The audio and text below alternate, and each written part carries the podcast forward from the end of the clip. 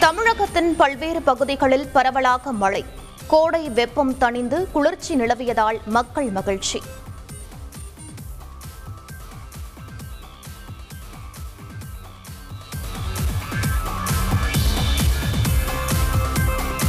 பெங்களூரு நகரில் நள்ளிரவில் இடைவிடாது கொட்டி தீர்த்தது மழை.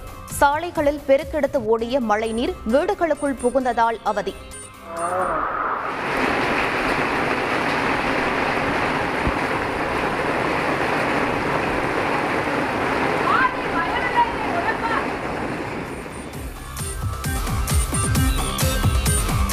ஜஹாங்கீர்புரியில் அனுமன் ஜெயந்தி ஊர்வலத்தில் கல்வீச்சு. போலீசார் இரண்டு பேர் காயம். அமைதி காக்க முதலமைச்சர் அரவிந்த் கெஜ்ரிவால் வேண்டுகோள்.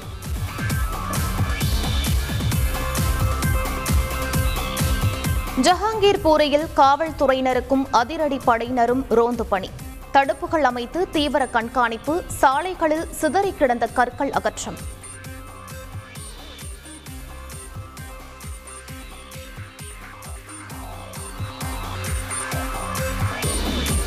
டெல்லியில் சட்டம் ஒழுங்கை பாதுகாக்க நடவடிக்கை எடுக்க வேண்டும். போலீசாருக்கு மத்திய உள்துறை அமைச்சர் அமித்ஷா அறிவுறுத்தல்.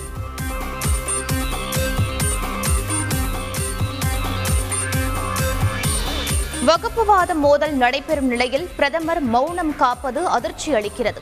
முதலமைச்சர் ஸ்டாலின் உட்பட பதிமூன்று எதிர்க்கட்சி தலைவர்கள் கூட்டறிக்கை.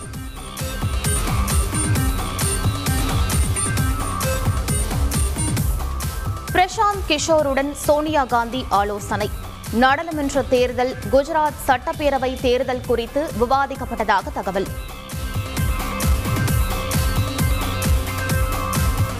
தமிழகம் கேரளாவில் விரைவில் அசுரர்கள் களையெடுப்பு நடந்து ஆட்சி அகற்றப்படும். பாஜக மாநில தலைவர் அண்ணாமலை தகவல்.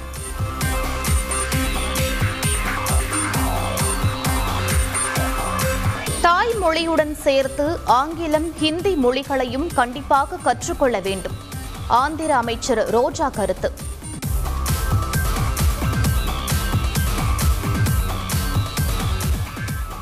திருப்பதி தேவஸ்தானம் சார்பில் சென்னை தீவுத்திடலில் ஸ்ரீ நிவாசா திருக்கல்யாண உற்சவம். குப்ராதேஷ்டேதாமஸ்தூ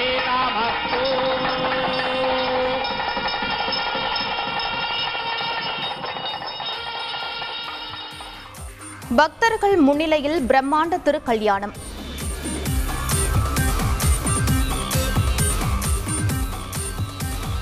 இயேசு உயிர்த்தெழும் ஈஸ்டர் பண்டிகை கொண்டாட்டம். நள்ளிரவில் தேவாலயங்களில் கிறிஸ்தவர்கள் வழிபாடு.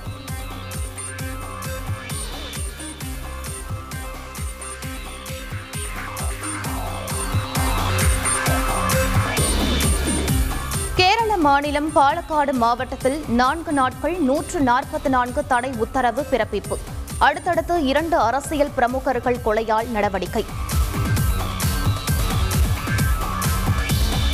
இலங்கையை ஒரு வாரம் முடக்க அரசின் உயர்மட்ட அளவிலான ஆலோசனை.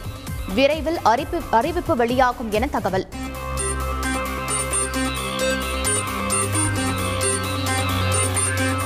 யுக்ரைன் மீது தொடரும் ரஷ்யாவின் தாக்குதல். தடம் தெரியாமல் உருக்குலைந்த கார்கிவ்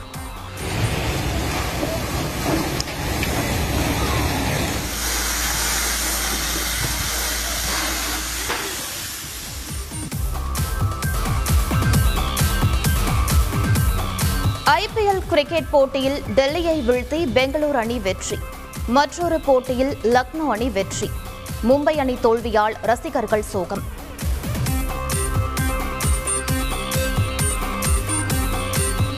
ஐபிஎல் தொடரில் இன்று மதியம் மூன்று முப்பது மணிக்கு பஞ்சாப் ஹைதராபாத் அணிகள் மோதல்.